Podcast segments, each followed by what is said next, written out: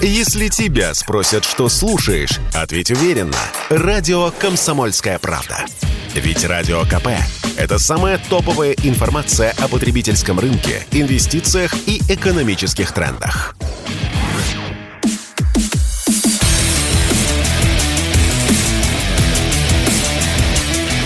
Программа с непримиримой позицией. Утренний Мардан. И снова здравствуйте, и снова в эфире радио «Комсомольская правда». Я Сергей Мордан. Собственно, вот к чему я рекомендую всем подписываться на YouTube-канал «Мордан 2.0», потому что а, в середине программы длинный перерыв, новости, реклама, и вот а, время прошло в плодотворном обсуждении со, со зрителями, со зрителями. Радиослушатели были лишены этого удовольствия. Вот, а я успел ответить на целый ряд комментариев, повторять которые не буду. Кому интересно, можете зайти потом а, на YouTube канал Мардан 2.0 и там посмотреть, что же вы пропустили. А мы, соответственно, продолжаем. Так, дорогие мои, мы сейчас попробуем а, дозвониться до Владислава Шурыгина, вот, которого я упоминал в первой части программы по поводу украинского наступления под Харьковом, под Балаклеей конкретно. Вот, если удастся, тогда мы Влада спросим, что там происходит. Вот, он у нас будет на звонке. А пока... А пока, пока, пока. Два слова хочу сказать для а, беспокоящихся, но это для продвинутых люди, которые интересуются экономикой всерьез, ну, не на уровне, э, вот, что куриное филе подорожало там на 40% и стоит теперь э, почти 400 рублей, хотя еще недавно стоило 200, а вот так вот хотят разбираться. А вот эти люди вчера очень беспокоились по поводу опубликованной американским агентством Bloomberg доклада, якобы секретного доклада, а, который курсировал в российском правительстве о пагубнейшем влиянии санкций на российскую экономику. Я совершенно осмысленно не стал а, это делать отдельной темой, хотя, в общем, так э, свербило. Вот, хотелось пригласить кого-нибудь из действительно профессиональных экономистов. А я вам так скажу, чтобы успокоить. Друзья мои, не читайте после обеда американских газет. Все нормально. Мы поговорим еще об экономике чуть позже. А выводим в эфир Владислава Шурыгина. Влад, привет. Приветствую, Сергей, привет всем. А, вот а, сегодня в начале программы я провел некоторые аналогии а, с, Харьковской, с Харьковской катастрофой 1942 года, в том смысле, что вот эти вот амбиции ВСУ, так сказать, разгромить демонстративно российского агрессора могут для них очень печально закончиться. А, если ты что-то знаешь конкретное, расскажи, что происходит под Харьковом, какими силами они атакуют, насколько вот ситуация там тревожная. Вообще, нужно ли на второй день после начала украинского наступления уже начинать беспокоиться? Ну, ты абсолютно прав, что здесь э, на второй день сейчас делать какие-то выводы, это просто авантюризм. Надо понимать, что, конечно, ВСУ готовились э, несколько месяцев к этим наступлениям точнее, к этому некому единому большому наступлению под э, Херсоном и под, соответственно, под Изюмом. Угу. Замысел сейчас уже тоже понятен и очевиден. То есть э, под Херсоном надо было пробиться к Херсону и в идеальном варианте сбросить русских в Днепр. И, в общем, для этого, как они считали, сил им хватит. Они методично по всем классическим американским и натовским канонам разрабатывали эту операцию. Там эти волны, изматывания, там, значит, э, там, рассредоточение. То есть это вот, понимаешь, вот то, что мы видим, вот это вот такое медленная попытка там расшатать и э, значит, там вбить клинии через них как-то ползти дальше, это вот такая классическая Э, натовская тактика наступать. Но, как мы видим, там не получилось от слова совсем. То есть в итоге получилось эпическое сражение за избушку лесника угу. с очень тяжелыми потерями. У нас, конечно, тоже потери. Тут как бы говорить о том, что мы там с легкостью отбили, это бред. Мы тоже понесли потери и чувствительные потери, потому что на тебя в этом... То есть на нас наступала группировка, которая, э, по крайней мере, там, где они наступали, нас превосходила многократно. И тем не менее, в общем, получилось сражение за избушку лесника, то есть они там в итоге в одну кишку кое-как залезли, и до сих пор там пытаются стучаться в стенки, расширяться, потому что им некуда, если они не смогут расширить плацдарм, то э, вся их э, вот эта вот кишка простреливается с двух сторон насквозь, даже из миномета. Понимаешь, поэтому Вот. Если говорить по изюму, то пока, в общем, очень сложно просто даже сделать, э, ну, как сказать, всю раскладку, куда они дальше и как они дальше будут наступать. Во-первых, они не ввели еще всех сил mm-hmm. в бой, то есть они только начали. А, конечно, очень много панических каких-то вещей пошло сразу. Знаешь, у нас надо понимать, если я как бы в этом случае без э, каких-то, ну, то, что называется, без претензий отношусь к людям, которые э, сразу впадают в панику, потому что, понимаешь, когда противник начал наступать, то кажется все. Понимаешь, вот он начал и все. Понимаешь, любое наступление начинается с того, что враг идет вперед. У него есть силы, он бросает все вперед, и мы видим сразу задействованную массу техники, много стрельбы, много орудий, много всего, и это все идет на наших, и кажется, что ну, не выдержит никто. Понимаешь, mm-hmm. а потом как э, в э, как это как-то берег, шторм и скала. То есть со всего размаху бьется волна, потом глядишь, волна опала, скала стоит на месте. Mm-hmm. Но это тогда, когда правильно построена оборона и когда мы понимаем, что происходит. Опять же, вчера было очень много, вот особенно когда все началось, многие наши, так сказать, и те, кто вполне вменяемые, те, кто хорошо как бы понимают ситуацию, с какой-то такой горечью вдруг начали друг у друга переписывать фразу, что вот мы же все предупреждали. Потому что ну, мне самому хочется сказать, вот я тоже предупреждал, потому что я там три анализа сделал, в которых во всех трех сказал, что будет, чтобы обязательно пойдут, обязательно будет. Вопрос только вот где и как. И что Изюмское направление одно из основных, угу. так же, как и Херсонское. Но, понимаешь, мне в этом случае считаю как бы абсолютно ну, неэтичным какие-то крылья приклеивать, просто потому что я отлично понимаю, что уж э, наше командование, которое последние месяцы никак не упрекнешь в том, что они там мух не ловят, что они, в общем, чего-то как-то не увидели. Поэтому я пока сохраняю абсолютно такое как бы спокойное э, состояние. Я понимаю, что никаких катастрофы произойти не может от слова в принципе совсем то бишь вообще, потому что соотношение сил все равно сейчас не в пользу Украины, и представить себе представить, что она может что-то там сделать серьезно, невозможно. Поэтому надо понимать, что они сейчас потратят несколько дней на то, чтобы сточить свои резервы, а нашу оборону. Возможно, где-то им удастся, там, опять же, там, ну, на мой взгляд, я в этом даю свой прогноз, понимаешь, что там несколько сел они вдруг смогут взять, и на этом все закончится, и у них останется такой, как бы, очень болезненное послевкусие, когда надо проводить множество похорон, вытаскивать, э, лечить э, тысячи раненых и остаться без резервов, которые они так долго накапливали. Поэтому Поэтому я думаю, что здесь надо просто всем спокойно набраться такого, знаешь, мужества внутреннего и просто подождать пару дней. И опять же, уходить от паники. Понимаешь, когда вчера вдруг понесли сообщение, что Арсенал взят, Понимаешь, я посмотрел даже на карту и думаю, как мог взять Арсенал, если э, как бы Балаклею еще как бы не взяли, понимаешь? Mm-hmm. Ну и, Начнем и, того, и, что и, там... Да, второй вопрос. А после нескольких пожаров, которые там были за последние 20 лет, а что там от Арсенала осталось-то? Вот а, у меня Знаешь, большой вопрос. Я отвечу. Там осталось значит, сгорели в основном и поднялись в воздух, это все, что хранилось на улице. Там еще достаточно большое хранилище, количество ага. хранилищ, которые э, были в свое время набиты очень плотно. Но я могу сказать, что все последние три месяца мы за счет этого арсенала, ну не только за счет него, но, по крайней мере, в этом районе за счет него воевали. Поэтому на самом деле там остались как бы остатки. То есть считать, что сейчас этот арсенал является каким-то призом, это, ну, это просто не знать, какого, что там вообще осталось. Поэтому, конечно, там все это давным-давно вычерпано, и в основном это уже просто территория. Там какие-то, может быть, остались запасы там какой-нибудь стрелковых боеприпасов или еще что-то, но все, что нужно было такое активно используемое, там снаряды для калибров, там 122, там 125, там РС, все это, э, все это давно как бы ушло по самим хохлам. Mm-hmm. Поэтому Понимаешь, опять же, самое главное, что его никто не взял. Так же, как там чуть ли не бои идут в черте э, города, опять же, никаких боев в черте города нет, и, ну и прочее. Поэтому нужно очень спокойно относиться и сдержанно ко всем сообщениям. Как ни странно, я тебе скажу, вот все, наверное, сейчас, очень многие со мной не согласятся, но я скажу одну мысль такую, почти крамольную.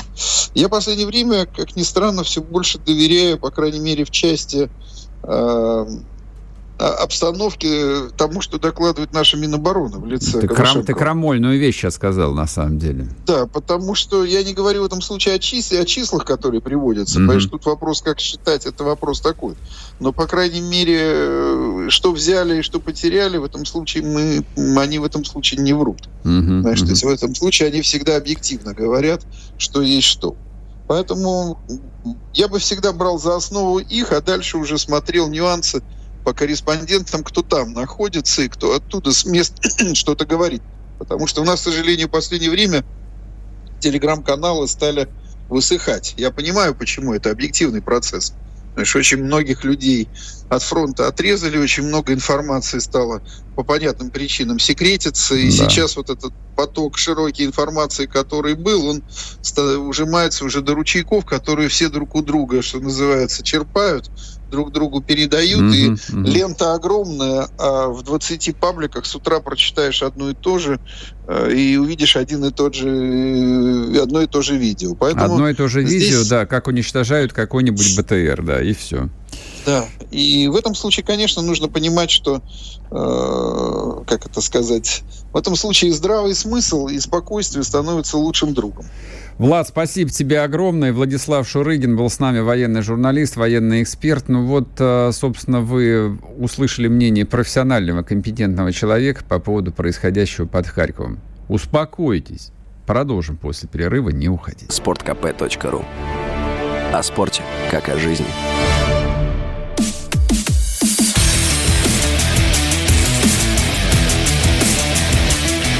Программа с непримиримой позицией. Утренний Мардан. И снова здравствуйте, и снова в эфире радио «Комсомольская правда». Я Сергей Мордан. Так, а теперь главная тема, ну как главная тема? Это главная тема для государственных СМИ. Я так понимаю, что они с этого начинают день, они этим заканчивают день. А, это внешнеэкономический форум во Владивостоке. Черт знает где. Вот я сейчас сказал эту фразу, понимаю, насколько она выглядит, э, ну, во-первых, обидно для жителей Дальнего Востока, для владивостокцев, а, и насколько она глуп звучит. Радуйся, Мардан, что страна такая большая.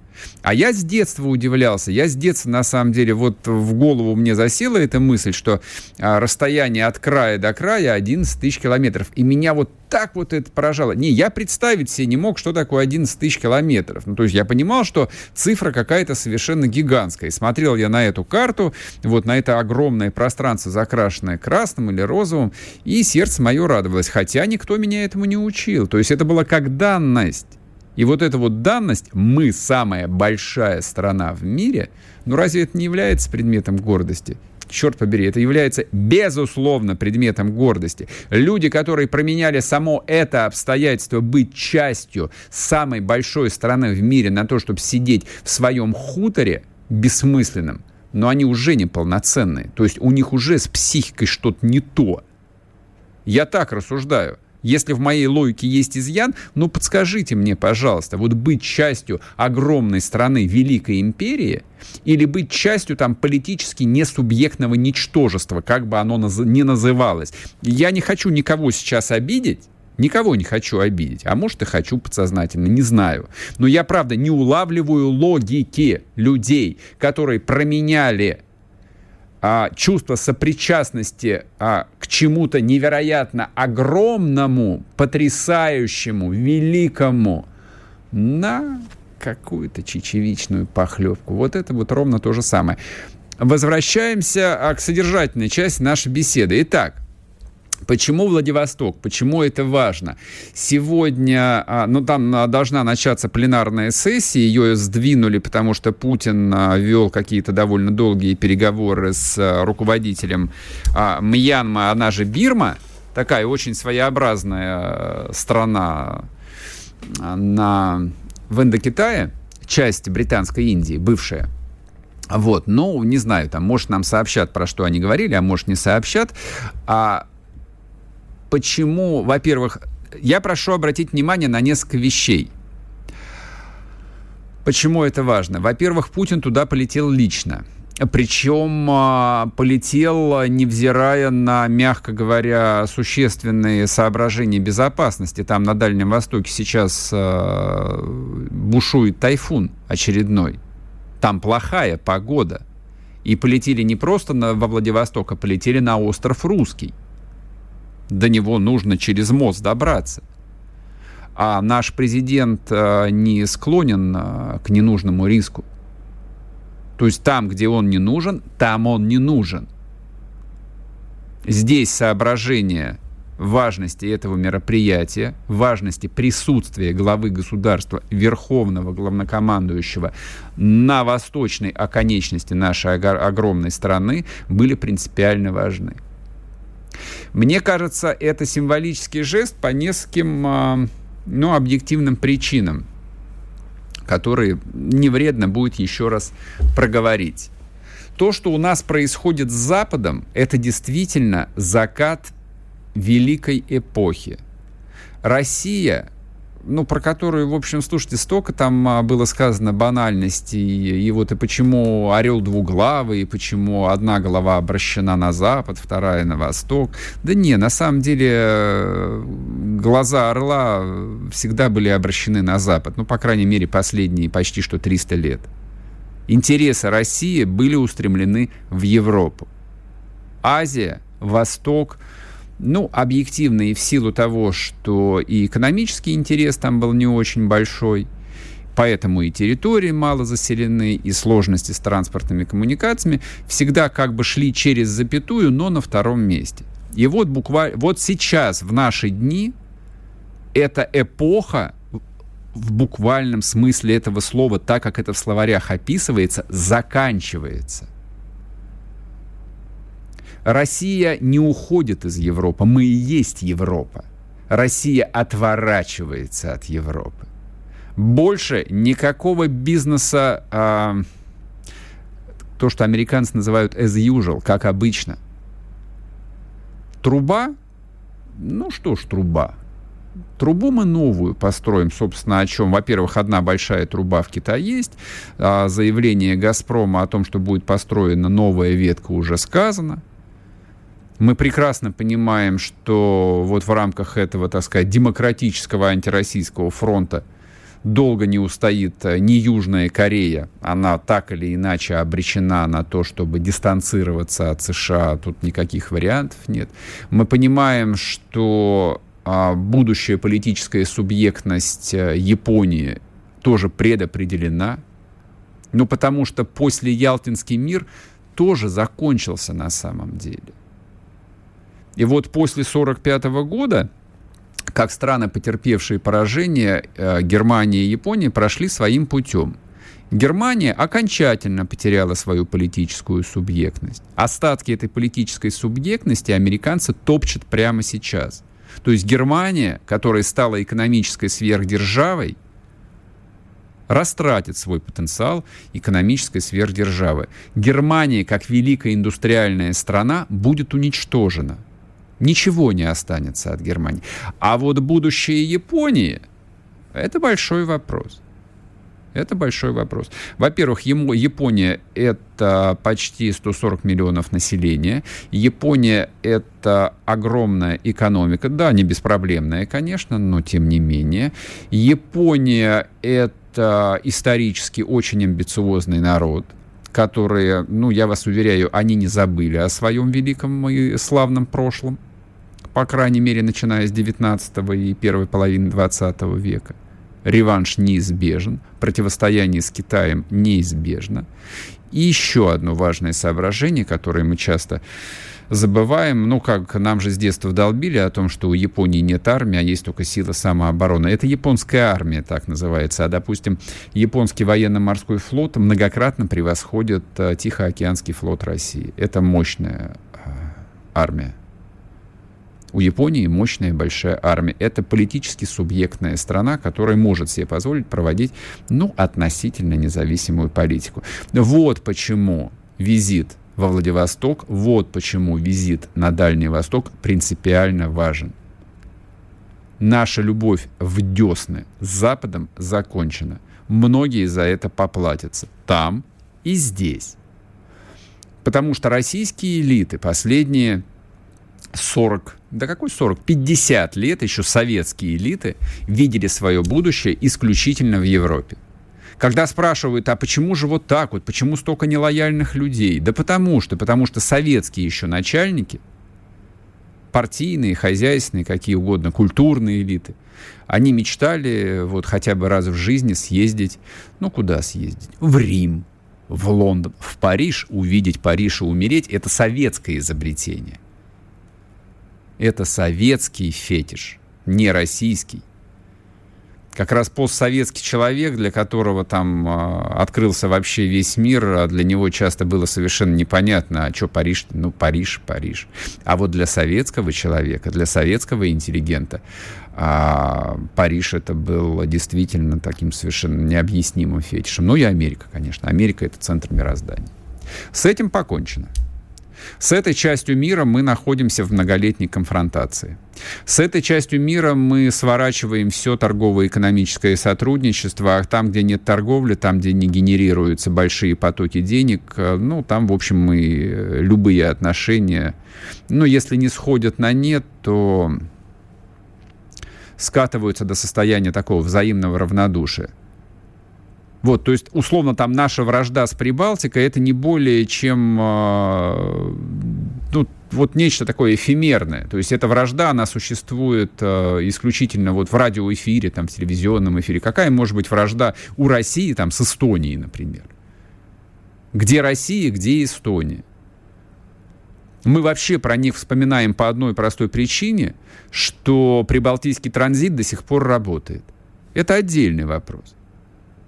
Вот э, закрыть завтра границу с Прибалтикой, полностью закрыть, просто вот поставить бетонные надолбы на всех шоссе, которые туда ведут, разобрать железные, э, железнодорожные пути и поставить пулеметные вышки.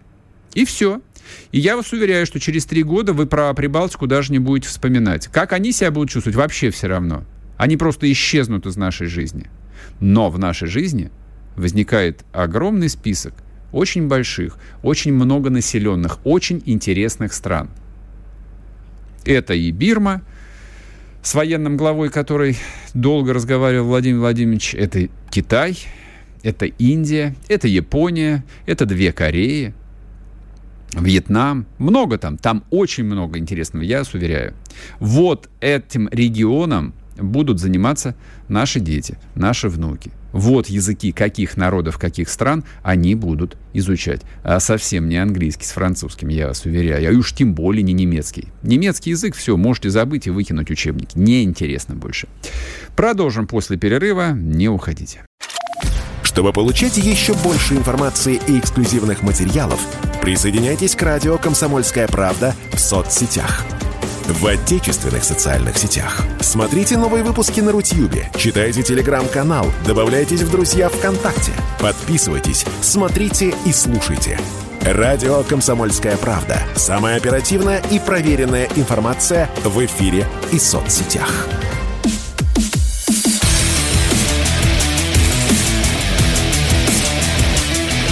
Программа с непримиримой позицией.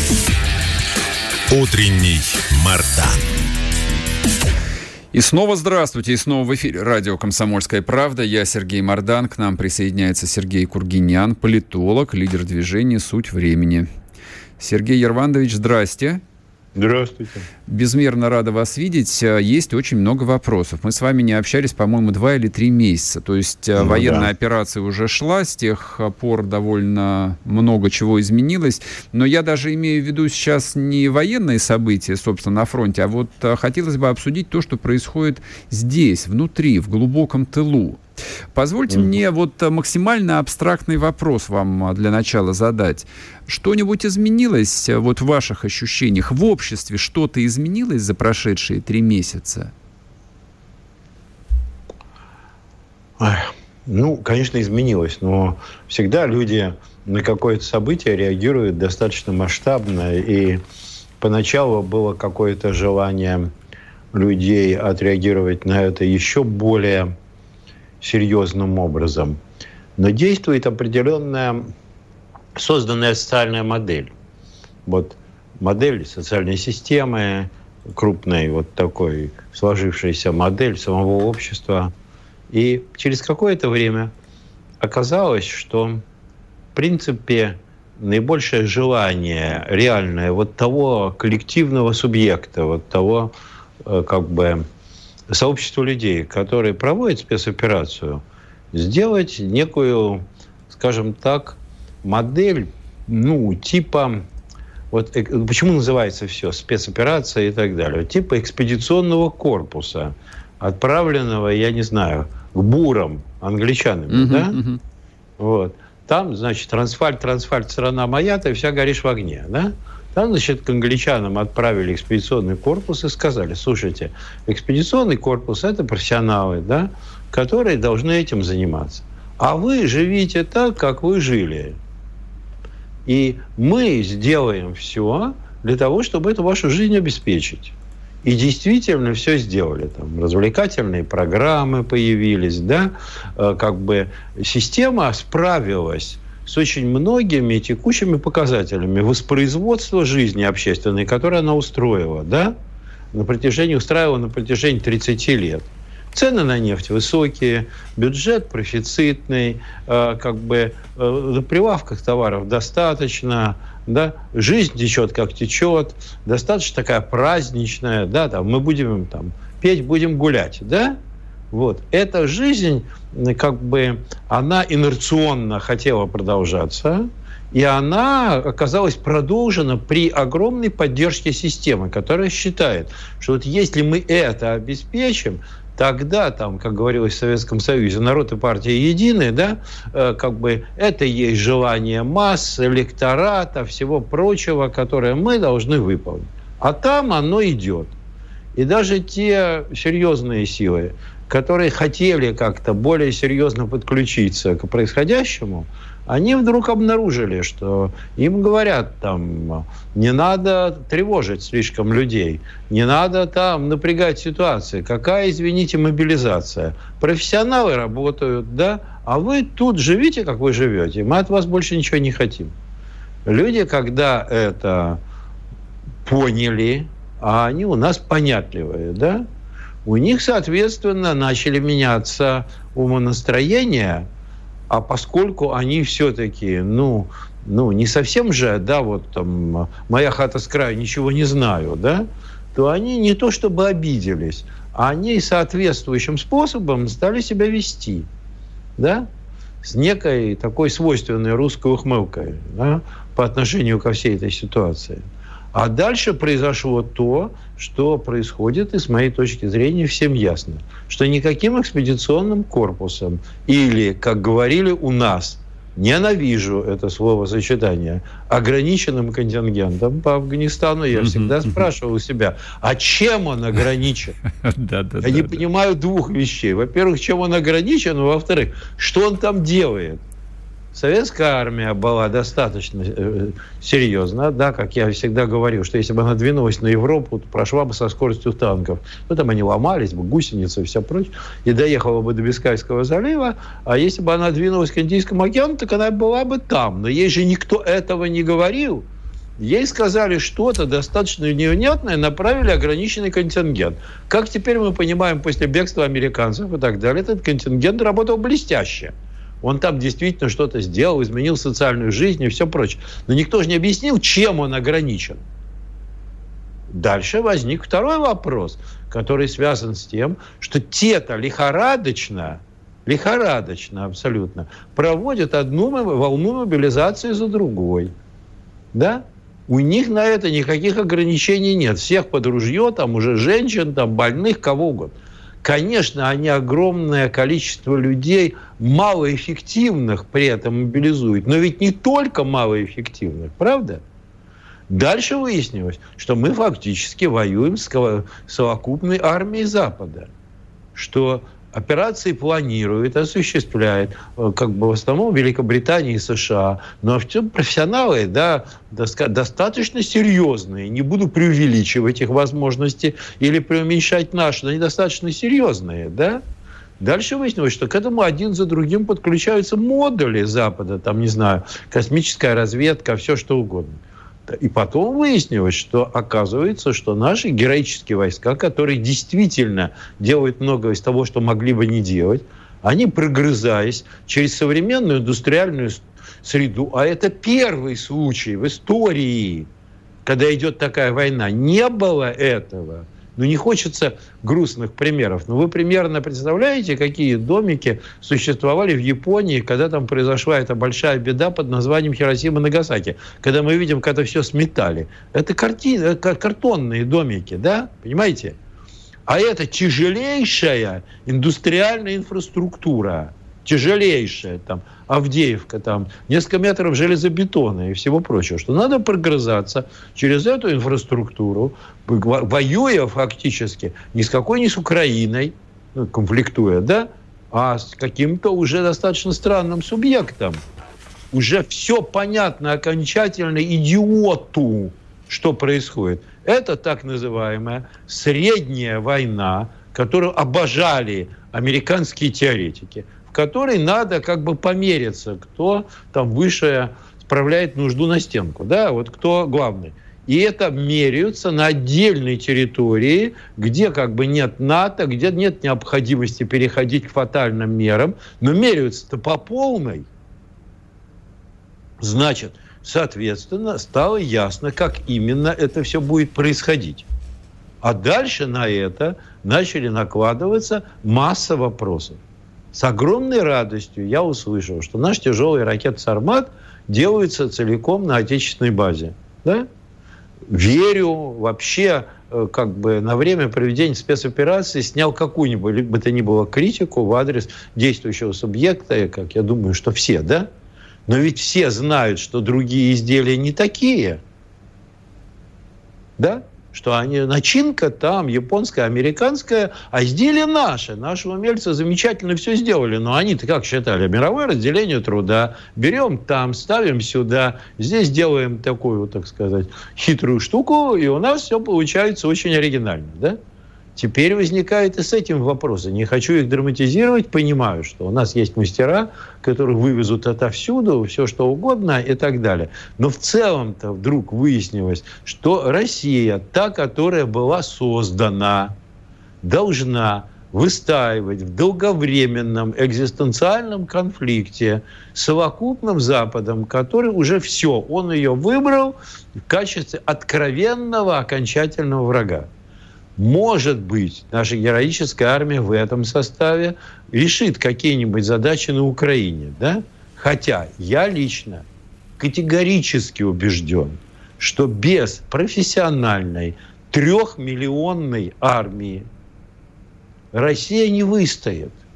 Ей нужна не такая армия, как у других стран. Ей нужна другая армия, другой военно-промышленный комплекс. А их же нельзя только сделать такими – одни. Они же связаны с обществом, правда?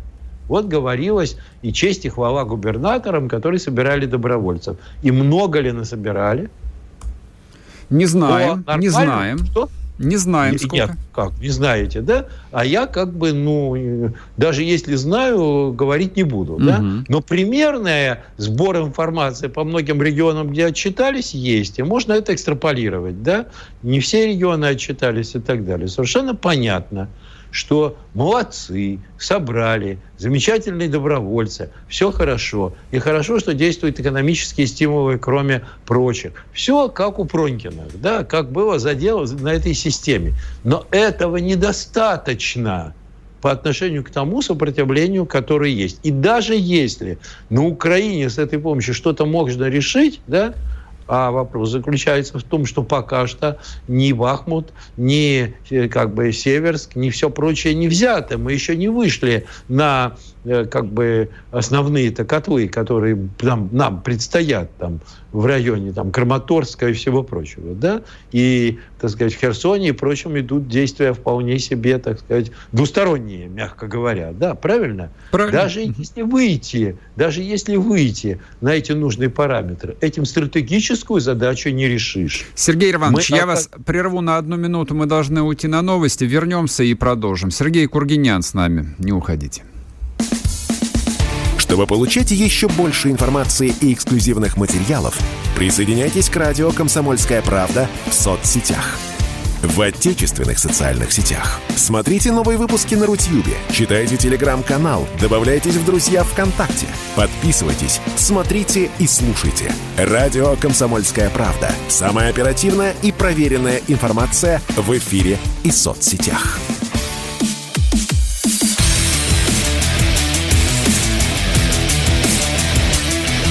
Программа с непримиримой позицией. Утренний Мардан.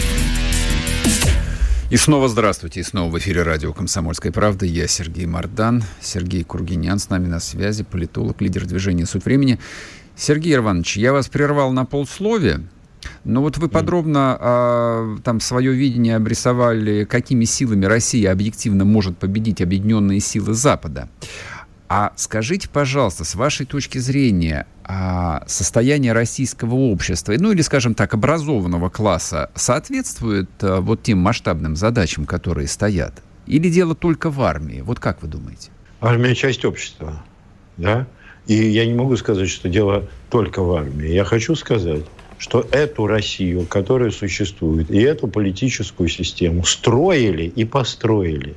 Но вот Давайте на секунду там закроем глаза или сделаем что-нибудь еще. И представим себе, что это политическая система, которая ведь формирует общество, да?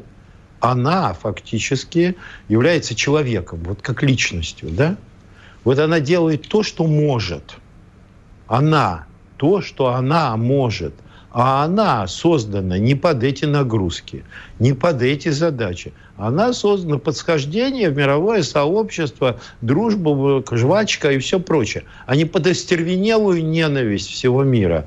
Она, эта система и это общество под нее не созданы. Понимаете? Никто не говорил, что там, так сказать, надо будет мобилизовываться. Никто не говорил. Вот Владимир Владимирович Путин очень убедительно рассказал про некого Сан Саныча и как этот Сан Саныч отвечал ему по поводу того, что главное служение Родине. Да? Но этому, этот Сан Саныч не существовал сам по себе. Он существовал как часть системы. Да? Которая непрерывно воспроизводила эту мотивацию, mm-hmm. работала на нее. Огромное количество людей и структурных элементов общества работали на то, чтобы было так. Понимаете, да? Звучала песня «Летят перелетные птицы», да, по радио и так далее. Сейчас скажешь, что за изиотизм? Люди должны, рыба э, как бы ищет где глубже, человек лучше, где лучше. Это все, кочевники существуют, Жак Атали говорит, какая перелетная птица лучшее существо в мире, да? Мы не ощущаем, насколько много наработала система в обществе. Она создала этот конформизм. И сегодняшняя, условно говоря, система, она же и опирается по существу на совокупного в меру патриотического обывателя. Она не хочет его тревожить, потому что обыватель не хочет тревожиться, да? Там все создано соответствующим образом. Все, начиная от средств массовой информации и кончая, так сказать, экономикой. Все создано определенным образом, под определенной цели. Я горжусь тем, что сегодня основные средства массовой информации хотя бы не стреляют информационными пулями и снарядами в спину нашим войскам. Они говорят, да, надо, боремся и так далее. Это не эпоха Гусинского. Там была другая система. Здесь это. Но говорит она это на том языке, который был создан не под мобилизацию, не под общество, которое начнет, так сказать, каким-то способом напрягать свои силы, а было создано под некую умеренную расслабуху, такую с патриотическим легким э, как бы э, ну, привкусом, да, не с э, космополитическим, а с патриотическим, но очень легким. Будем петь, будем гулять за тебя, Родина-мать, да? Вот это все. Дальше. Вся эта как бы система, как бы все ее институты, то есть все виды там, ну, министерств или крупных систем, да, они организованы были под это, и люди были набраны под это, они это и воспроизводили. Теперь им взяли и сказали, что надо делать диаметрально противоположное.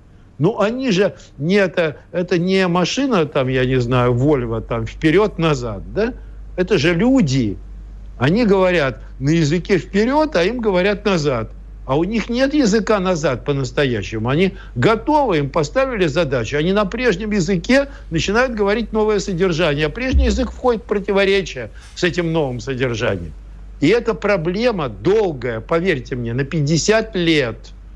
Стратегическое выстаивание – это всерьез и надолго. Угу. Поэтому на самом деле у нас нет никакой возможности, кроме как, защищая эту систему, использовать до конца ее ресурсы и одновременно с этим бережно и аккуратно не реформировать ее, упаси бог, она этого не выдерживает. Мы знаем, что такое э, перестройка, да? А что-то к этому добавлять, что-то в это аккуратно встраивать, и это касается прежде всего и по крупным армии, военно-промышленного комплекса, да, я с какой-то таким ну, средним изумлением обнаруживаю там панцири, хорошие машины, или танки Т-72 и так далее. Но, по-моему, уже идет генерация 90 танков, да?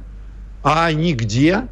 Правильно, они в соответствии с коммерческой логикой, они в Эфиопии или где еще можно, куда их можно запихнуть. Я же не против я не против того, что их туда запихивают. Идет торговля оружием, в ней надо побеждать. Но оборонзаказ должен быть такой, чтобы наша армия на них пересела. Армия на них пересела. А ее же в один момент на них не пересадишь. То же самое касается всего остального. Оснащения. Воюют люди. Значит, этих людей, их мотивации и всего прочего. Значит, соединение этого военного промышленного комплекса в выставлении с армией должно быть другое. Он, он должен быть другой, армия должна быть другая, другая организация, другие люди, от которых надо откуда-то взять. Угу, и угу. тут возникает вопрос, что считалось солью земли на протяжении последних 30 лет, если не больше такой прозападный человек. Вы туда уехали, умники. Вы назад приехали, лапоньки. Вы там, говорите там по-английски, являетесь такими прозападно наблатыканными. Вы соль земли нашей. И создавать мы будем таких еще больше. И культура у нас будет такая, образование у нас будет такая. Я же не ослышался, когда говорили там квалифицированного потребителя и так далее. Бред этот весь несли. Да? Его же в одночасье не изменишь, а главное, даже если вы измените, сказать прямо противоположное. Да? Э, это же не значит, что люди, те, которые воспроизводят те кадры, начнут воспроизводить диаметрально противоположные. И потом я не вижу такого желания, но не вижу я его. Понимаете? Да, я полностью поддерживаю слова там Володина или Миродова о том, что же у нас на журфаке делается. Да? Так не на журфаке же делается. Родные мои. Воспроизводится некий кластер в обществе, простите, больше 10 миллионов, который настроен на свою волну и которому все, что говорится, это патриотическое, ему дохении. Конечно, у нас 83 миллиона э, взрослого населения. Ну, давайте посмотрим, что там происходит. Там же ведь тоже происходят отнюдь не такие благополучные тенденции, как кажется. Да? Никто это население не патриотизирует его, превращает в определенного потребителя. Достаточно э, как, такого, как бы вам сказать, мягко говоря, ну, с одной стороны, чуть-чуть патриотического, чуть-чуть приблотненного, так было всегда, да, и такого упрощенного, да, что получает эти десятки миллионов просмотров, да? А ты что такая грустная, да? Девочка вкусная. Это же тоже сделано. Теперь эта информация вся начинает работать, эти средства, эти идеологии, телевидения и так далее, на то, что им надо быть в рейтинге. А политикам надо быть в электорате. Значит, получается, что всю тенденцию, которую они создали, они воспроизводят. А как ее воспроизводить? Наращивая это все противоречит стратегическим задачам выстаивания. Тогда что говорится? Ништяк, сейчас помо, значит, э, поморозим европейцев или кого-то там еще, они все сгрустнут и снова, начнут нас любить. Ну, извините, но я рад буду, если это будет так. Но я ни на секунду не считаю, что это будет так. Одна из стратегических задач американцев. Это ослабление Европы. Угу. Сама Европа, для нее стратегическая задача уйти от этой комфортно-капризной женщины и мужчины, которые говорят, а нам зарплату большую, работать будем мало. Чему-то другому. Что говорилось? Надо два раза в день мыться, тогда ты там европеец, западный человек. Теперь говорится, не надо мыться, обтирайтесь полотенцами. Да? Что это значит? Это значит, что потом скажут, можно мыться раз в неделю. Боже, какое счастье! Да, кстати, сколько мы получали? Нет, вы знаете, теперь Путин всех э, как бы загрыз, и вам придется получать угу. в пять раз больше. И тогда на вас можно будет опереться, а не на китайцев, с которыми мы воюем. Идет большая перегруппировка сил Запада. Он знает, что он делает. Там не ахти какие люди, они не, не очень умные, недостаточно вялые и все прочее. Но в результате, поверьте, они свое сделают. Поэтому нам надо делать свое. Сергей вот Иванович, все, что я хочу сказать. спасибо вам огромное. А я э, сразу, пользуясь случаем, э, приглашаю вас на полноценное большое интервью. Мы многие вещи не договорили. Сергей Кургинян был с нами, политолог, лидер движения «Суть времени». Кто забыл, напоминаю, с вас лайк, подписка на YouTube-канал Мардан 2.0, телеграм-канал Мардан. До завтра, пока. Чтобы получать еще больше информации и эксклюзивных материалов, присоединяйтесь к радио «Комсомольская правда» в соцсетях. В отечественных социальных сетях. Смотрите новые выпуски на Рутьюбе, читайте телеграм-канал, добавляйтесь в друзья ВКонтакте, подписывайтесь, смотрите и слушайте. Радио «Комсомольская правда». Самая оперативная и проверенная информация в эфире и соцсетях.